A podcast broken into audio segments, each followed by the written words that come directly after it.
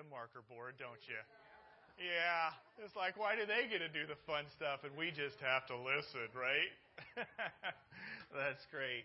Well, today we finish up sort of a long run. We've been in a series for the last 11 weeks in the book of Colossians, which is a letter that the Apostle Paul wrote to some early Christians in Colossae in modern-day Turkey. This is the last week, so we got to wrap it up well. But the pastor has a challenge. It's after Thanksgiving fade. We've got kids in the room. There's some ground to cover. And I believe there's a word that the Holy Spirit wants to impart to you specifically as we bring things together. Will you pray with me? Our Lord Jesus, we are indebted to your servants like the Apostle Paul for the scriptures that we have that speak into our life instruction, as surely as we as parents speak instruction into our children. And Lord, for the letter of instruction, encouragement, exhortation, and challenge that was brought to us through the servant Paul as he wrote to the Christians in Colossae 2,000 years ago, we pray that today that we'll put not only a period to this study, but an exclamation point. Speak to our hearts. Remind us of some truths maybe we've covered, but Lord, we bring it back around to how you want us to remember this letter for our own individual lives. And that that only is possible through your Spirit's intervention into each of our hearts separately. In your name we ask this. Amen. Amen. So whenever there's like an ending time in a series, I know this is true. If we were a much larger church, I would have called up the video communications department and I'd say, hey, can we do a recap of every week or some of the weeks and just sort of bring it together in a nice video montage?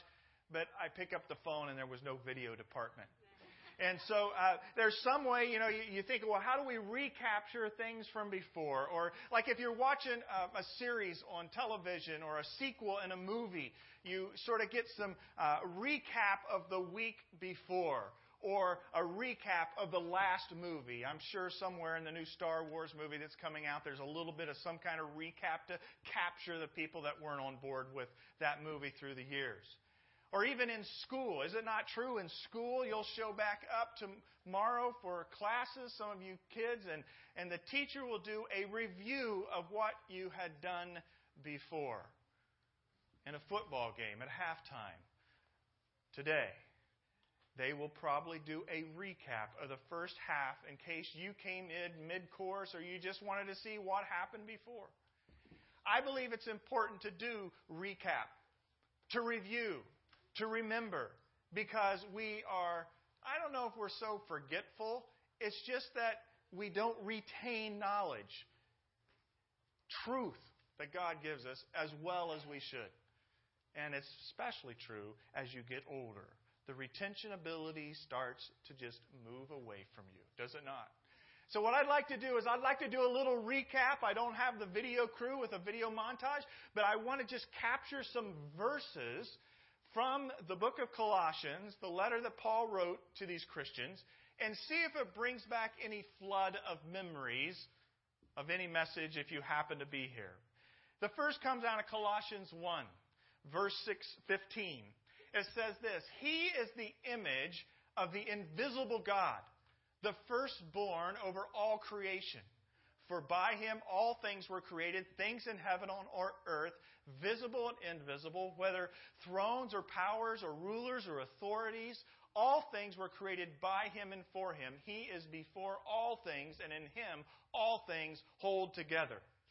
Now, first of all, kids, if you're drawing and you're going to try to draw that one, I would like to see your picture afterwards. Do you remember when we plunged into this? And it's really up front, the heart and soul, in a lot of ways of what Paul was trying to communicate was a grand vision of the supremacy of Christ. And you get captured in that wonder. We watched the Louis Giglio video on Laminin. Remember that? And you're like, oh, yeah, the DNA and how God has put us, he's formed our inmost being and he holds all things together. That Laminin was in the shape of a cross. Remember that? Any of you here? A few of you were here that day. That's good. A few of you remember. That's good. I honestly could have taken 11 weeks on the whole section about the supremacy of Christ, because I believe we make Jesus too small. We make him too comfortable. But the Christ that we serve, and I'm excited about about Christmas season, no doubt about it. But friends, Jesus is no longer in the manger. And Jesus existed before the manger. He was the supreme Christ, the creator of all things. He incarnated himself in a human vessel. But when he died and rose again, he ascended to the Father. And the Christ, as we worship him, how great is our God on a Sunday morning like this, is that God that's referenced in Colossians 1. The supremacy of Christ in all things. And then you better know this verse. If you don't know this verse, I just have fully not done well in this series.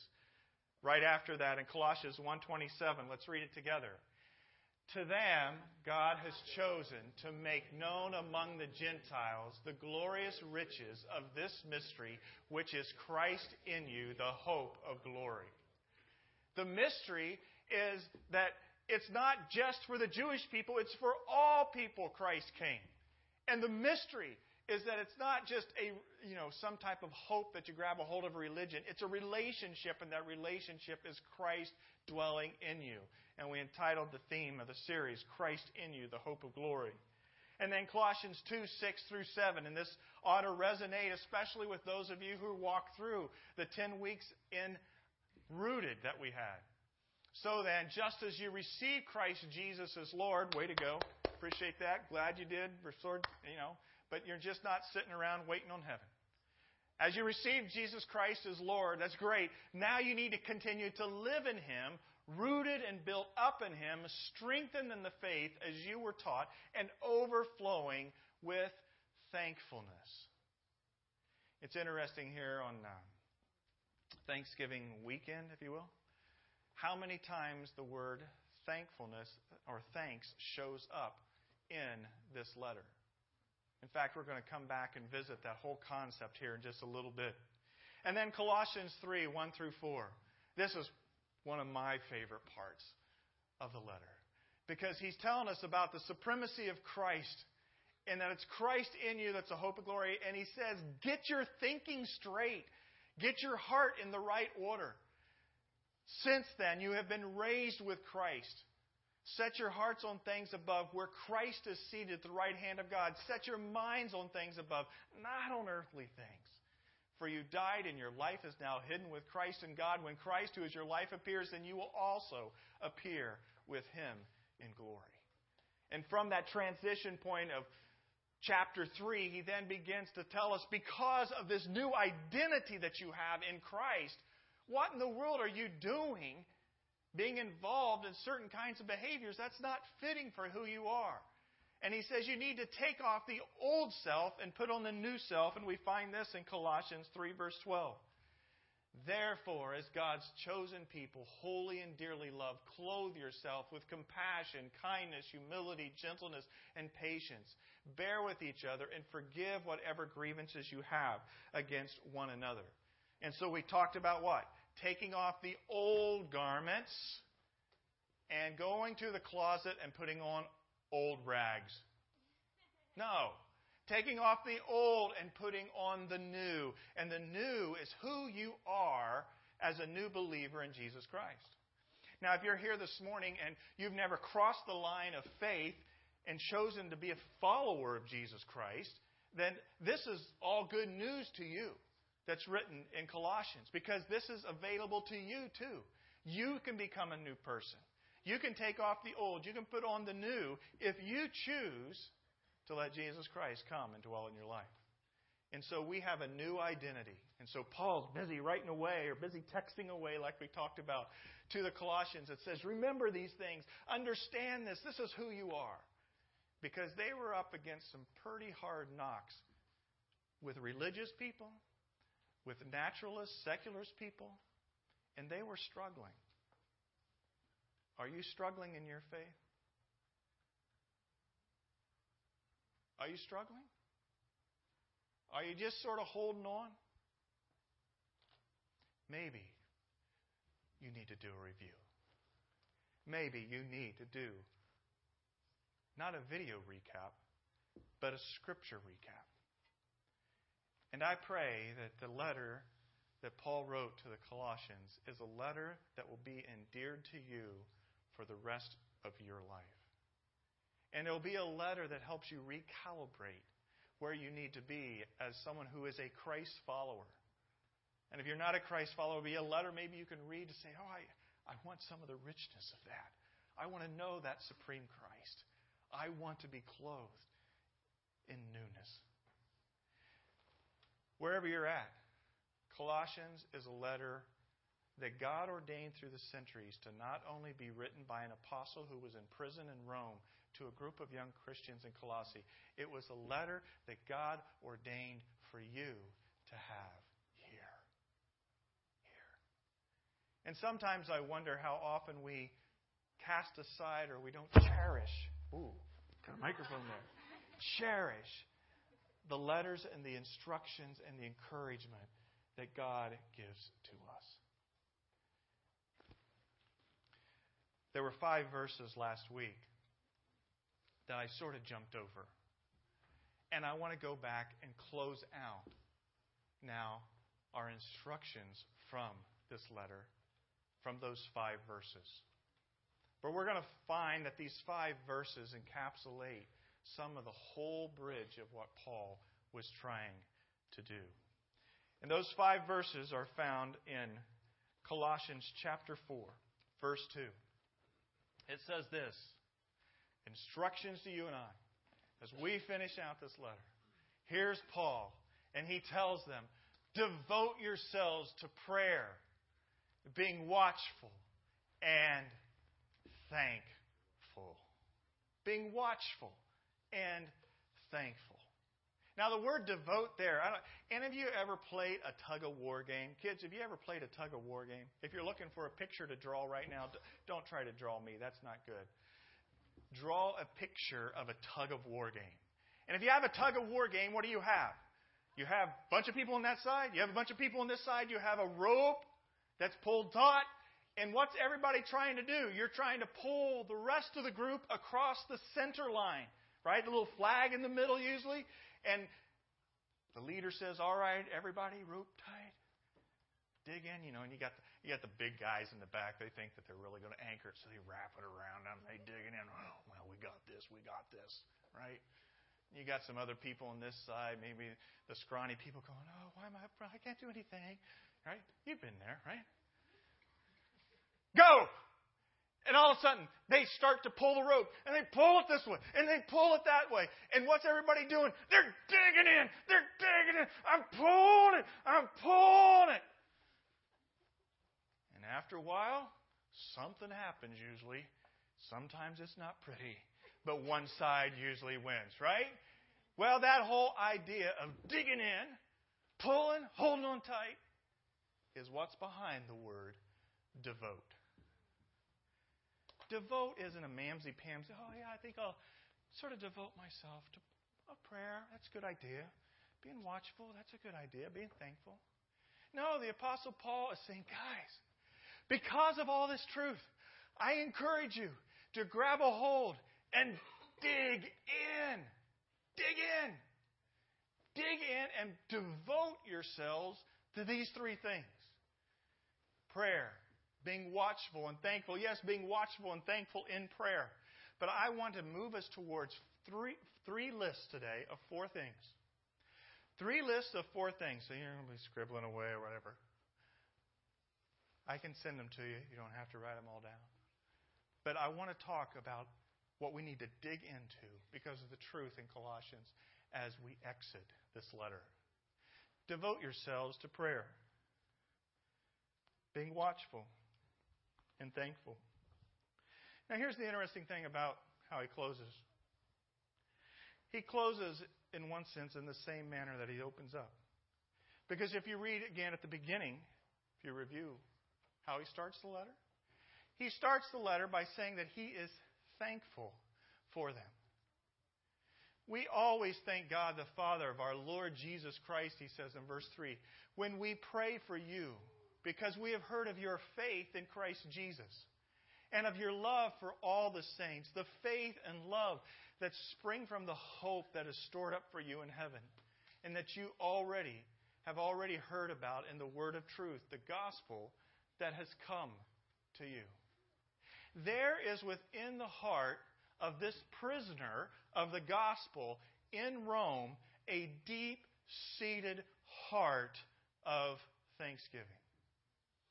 The word thanks, thankfulness, whatever, in its various forms, appears close to 180, 200 times in the Scriptures.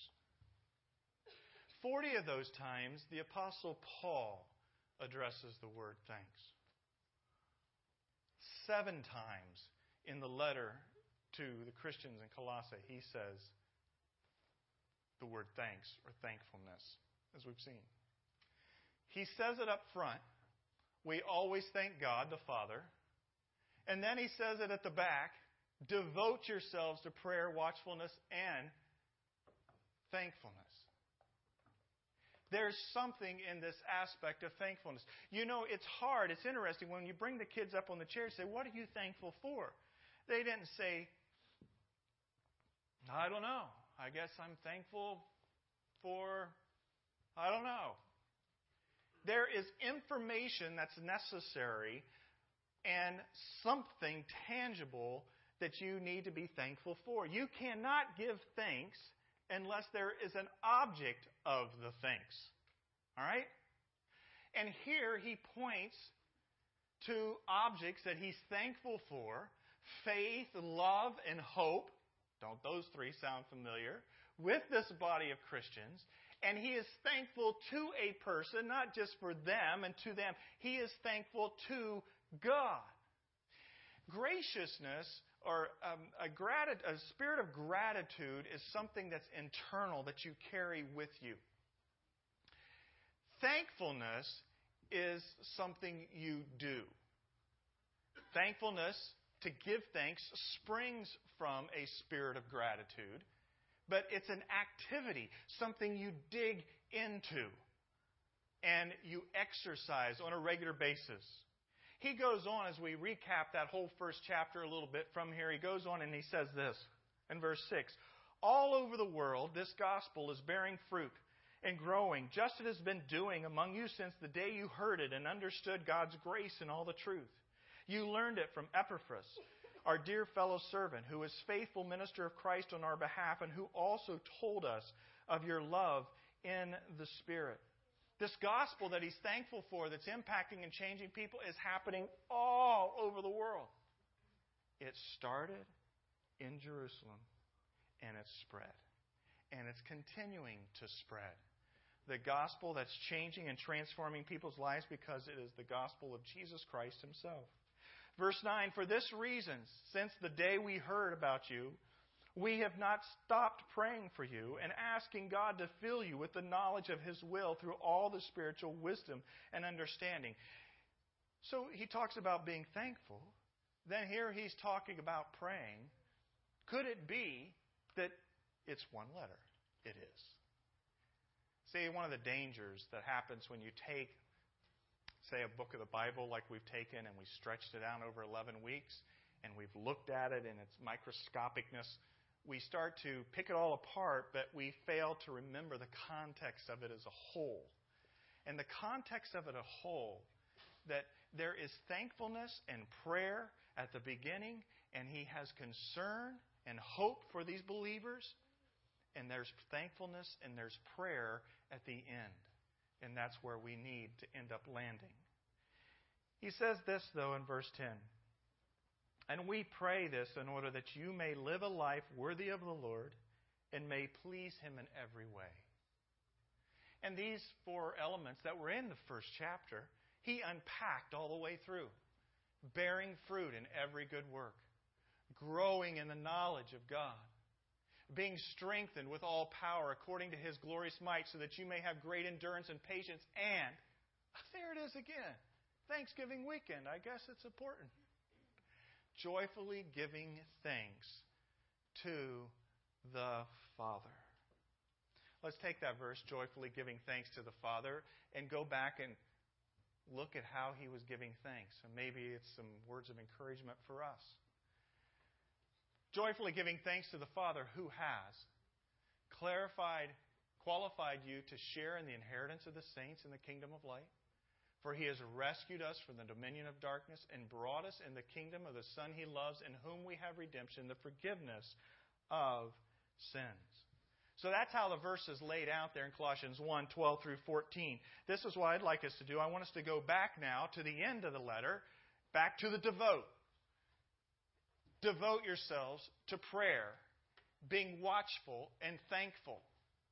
Let's start with the thankful. Then let's look at the prayer. And then let's talk about the watchfulness. I want to talk to you about timeless thanksgiving, persistent prayers, and watchful witness. And we're going to look at these three and just give 4 bullet points underneath each. And then we're done. Timeless thanksgiving. Remember what I said? You cannot give thanks unless there's an object for your thankfulness. What if we put you in the chair up here this morning? What would have you been thankful for? Well, I'm sure you would have been thankful for some of the same things the kids were thankful for, right? Family, life, love, encouragement. But let me exhort you. If you're a Christ follower today, you should be thankful for some deep, rich, eternal kinds of things. And when you read the letter of the Apostle Paul, you're like, whoa, he digs in. He gets it. His devotion to being thankful has depth to it. Does your thankfulness have depth to it? And so here's 4 truths of timeless thanksgiving. And they're reflected from the passage we just looked at in Colossians 1, in which we're exhorted to at the end. You have been gifted with an eternal inheritance and community. Qualified doesn't mean you earned it. Qualified means that you get to share in it. It's been given to you. An inheritance of the saints. And the saints in Scripture is a word that references Christ followers. It doesn't mean perfect people. It's not all the Mother Teresa kind of people either. It's ordinary people like you and I. If you're a believer in Christ, Scripture refers to you as a saint. And guess what? You get an inheritance along with all the saints in the kingdom, not of darkness, in the kingdom of light. How many of you, I won't embarrass you.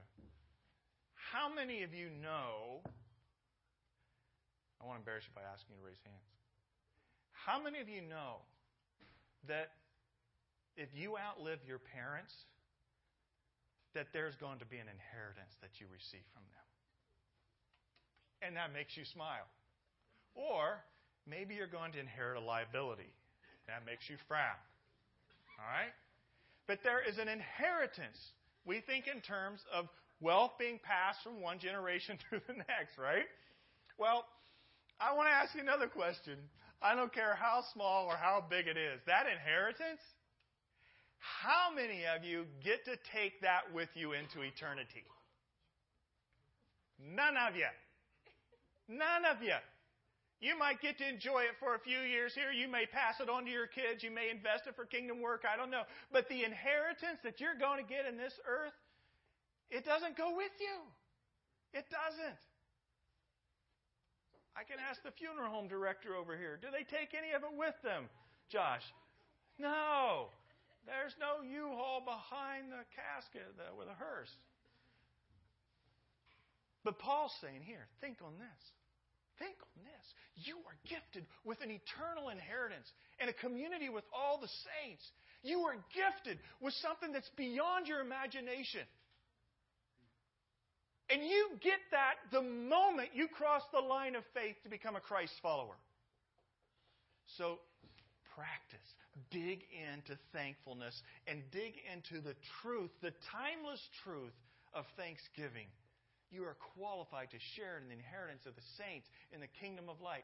I mean, here's Paul sitting in a prison. And he's exhorting them to be thankful, and he has a thankful heart. Number 2 is this. You have been rescued from the control of Satan and darkness. For it says, for he has rescued us from the dominion of darkness. Nobody likes to live in the dark. Satan loves for you to live in the dark. He's pulling the wool over some of your eyes right now, getting you to be skeptical, doubt his plans for you. I mean, God's plans for you. You have been rescued from the control of Satan and darkness. Number three, you have been brought into the kingdom of Christ, the one that we just talked about, who's supreme over all. I don't know about you, and I do get into political news. Not just U.S. political news, but global political news. Do you realize that there is a great need for a supreme king of the world? All over the place. All kinds of leaders falling short. Candidates falling short. There is a hunger, a desire for there to be a righteous supreme leader. And guess what? You have been brought into his kingdom if you're a believer. Now, do you know what happened in biblical times?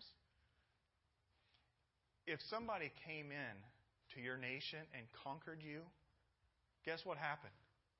They took the people of that land and exported them back to the homeland of the conquering nation. That's why in scriptures, right? The southern kingdom of Judah was exiled. Northern kingdom was exiled. The Assyrians took one. The Babylonians took the other. You're like, why did they just take the people? It's like us if we had, invaded a country and said, hey, everybody from that country, you got to come here now to the United States. So people understood this whole kingdom idea and what's happening. So when he says he's brought you into the kingdom of Christ, guess what? He's rescued you and say, all of you, come with me into my eternal kingdom of light and righteousness and supremacy. And you get to go with that group. It's not like a bad thing. I want to be rescued. I want to be gifted. I want to be brought into the kingdom of the eternal Christ. And then the fourth here is that you've been sent redemption that keeps on giving forgiveness. In whom you have redemption, the forgiveness of sins. Now the first three are in a verb, an aorist tense, which means it's done for you. This has happened. This is a part for you. The last one is more in the present tense, which means, guess what? Not only do you receive redemption, it's a redemption that keeps on giving forgiveness because we keep on messing up. And Paul's just exhorting them to devote yourself to prayer, being watchful and thankful. And the first is the four timeless truths of thanksgiving listed. The second comes from verse 3 then that follows on the heels of Colossians 4:2. And pray for us too, that God may open a door for our message so that we may proclaim the mystery of Christ for which I am in chains. Pray that I may proclaim it clearly as I should. So he starts out the letter and he says, hey man, we're praying for you. We're so excited. Your faith, your hope, your love. And here's the truth about Jesus. Here's the truth about the old life taken off, put on the new. And then he comes around to starting to wrap things up before he jumps into all the names that we went through last week in the latter part of chapter 4. And he just simply says, hey, pray for us too. Love you, Mom and Dad. Thanks for a beautiful Thanksgiving. You do what? You receive back to them. Love you too. You reciprocate love. So also you reciprocate prayers one for another. Here are the four places of persistent prayers that come from this passage, I believe. The first is for those on the front lines of spiritual conflict. And pray for us too. Pray for us too. You and I can be at the front lines by praying for some of the people who are at the front lines, I believe, of kingdom work. And here, Paul was asking for prayers for himself and his entourage that was around him, some also in chains. And he says, pray for us because it's a battle. Dig in. Devote yourself to prayer for those who are in spiritual places of influence. Remember one of our weeks we had the missionary, Matt Clayson. And he was from what country? Jordan. Working with what group of people? The Arabs, Muslim people.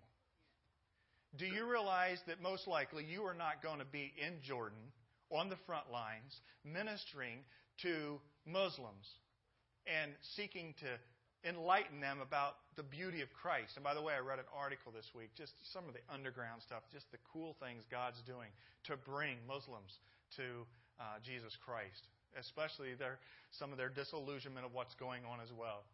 Just powerful stuff. And you name the countries, Jordan, Iran, Iraq, God is at work. You're not going to be there, but someone like Matt and his team are.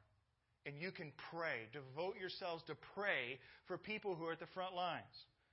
Some of you, I'm always so grateful when you pray for me.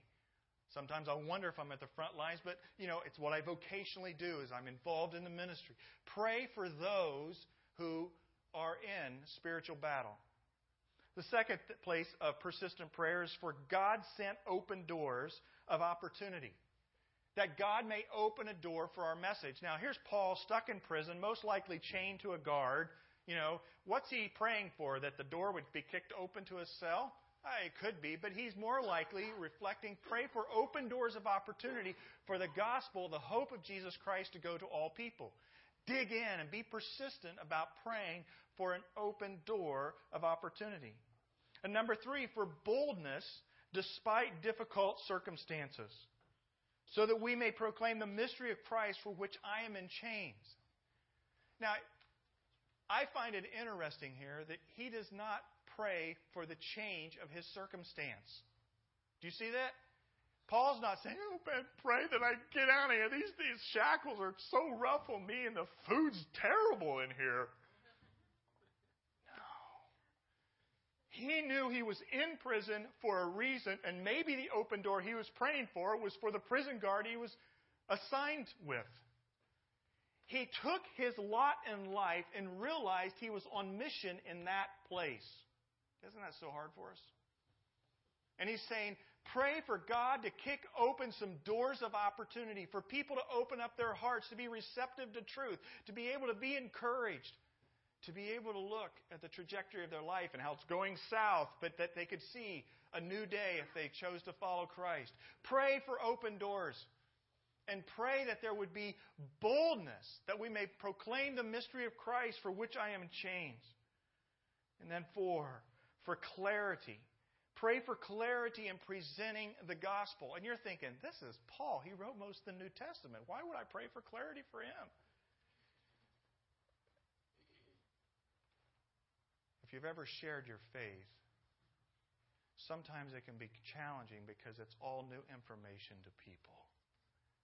And you pray for it to be clear, to be simple, straightforward, understandable. And he's saying, will you pray that I proclaim it clearly as I should? Now here's one of the interesting things. When I look at these four places of persistent prayers, you sort of have to pray for all of those as it relates to evangelism and moving some things out into the darkness. You need to pray for open doors, but you also need to pray for courage and clarity. What good is an open door that God kicks open if there is no one with courage and clarity to be bold and to be clear about the gospel? And what good is boldness and clarity if there are no open doors? You need both. And so Paul says, grab a hold of the rope, guys. Let's dig in, because things aren't going to go forward. Whether it's in Colossae or in the Temecula Valley, things are not going to go forward unless we devote ourselves, dig in, and start praying that God would open some doors. Open people's hearts. And start praying that we might be courageous. Take the steps. Say the words. You've been living the life and loving them for a long time. Take some steps. Be bold. And pray for clarity. Don't make it confusing. It's about a relationship. It's not about religion. It's about crossing the line of faith and saying, because of what Jesus Christ did, I can have the forgiveness of my sins. I invite him into my life, and he can change your life too. And he wants to give you hope and a future. Start digging in with prayer. And place your prayer in appropriate places. Not saying, oh, God, just bless the church today. Oh, God, just reach our valley today. No, you start praying for open doors in your neighborhood, in your workplace. You start naming names. You start praying for God to bring some people into those individuals' lives who are bold, who are clear. And you start praying for yourself to have eyes wide open to discern where those open doors might be. You see, he's finishing out this letter with a strong exhortation, not for them to do the bunker-in mentality. Oh, we're few and few. We're few and fearful. He's saying, get going. Get going. Devote yourselves. Dig in. Dig into prayer, being watchful and thankful. So we looked at timeless thanksgiving, looked at persistent prayers. I want to close with watchful witness by looking at verse 5 and 6. Be wise in the way that you act toward outsiders. Make the most of every opportunity. Let your conversation be always full of grace, seasoned with salt, so that you may know how to answer everyone. So here are these four. Four ways of watchful witness. First, seek discernment with your attitudes and actions. Be wise in the way you act towards others. That's where it starts. Your attitudes, your actions towards others, even those that might be your enemies, God may be working on them, and he's going to use you to reach them. Seek discernment with your attitudes and actions. Be wise. Number two, seize the open doors offered by God with others. Make the most of every opportunity. Take the risk. It may be as simple as inviting one of your children's friends to kids' company next week. How did you get there, Bowman? Wait a second. I'm not trying to recruit. People just come to kids' company. You never know how something real simple can lead to an opportunity for an open door. So seize open doors offered by God with others. Next is speak gracious words of redemption and hope. I like this verse. Let your conversation be always full of grace and seasoned with salt. Anytime you share the gospel of others, it should be something that comes from a gracious heart, not a threatening kind of spirit. Gracious, and the word salt, preservative a lot, so the whole thing of hope that you're giving. But salt is like saltiness. Make sure it's interesting and has some kick to it. You don't need to be boring when it comes to sharing words of redemption and hope.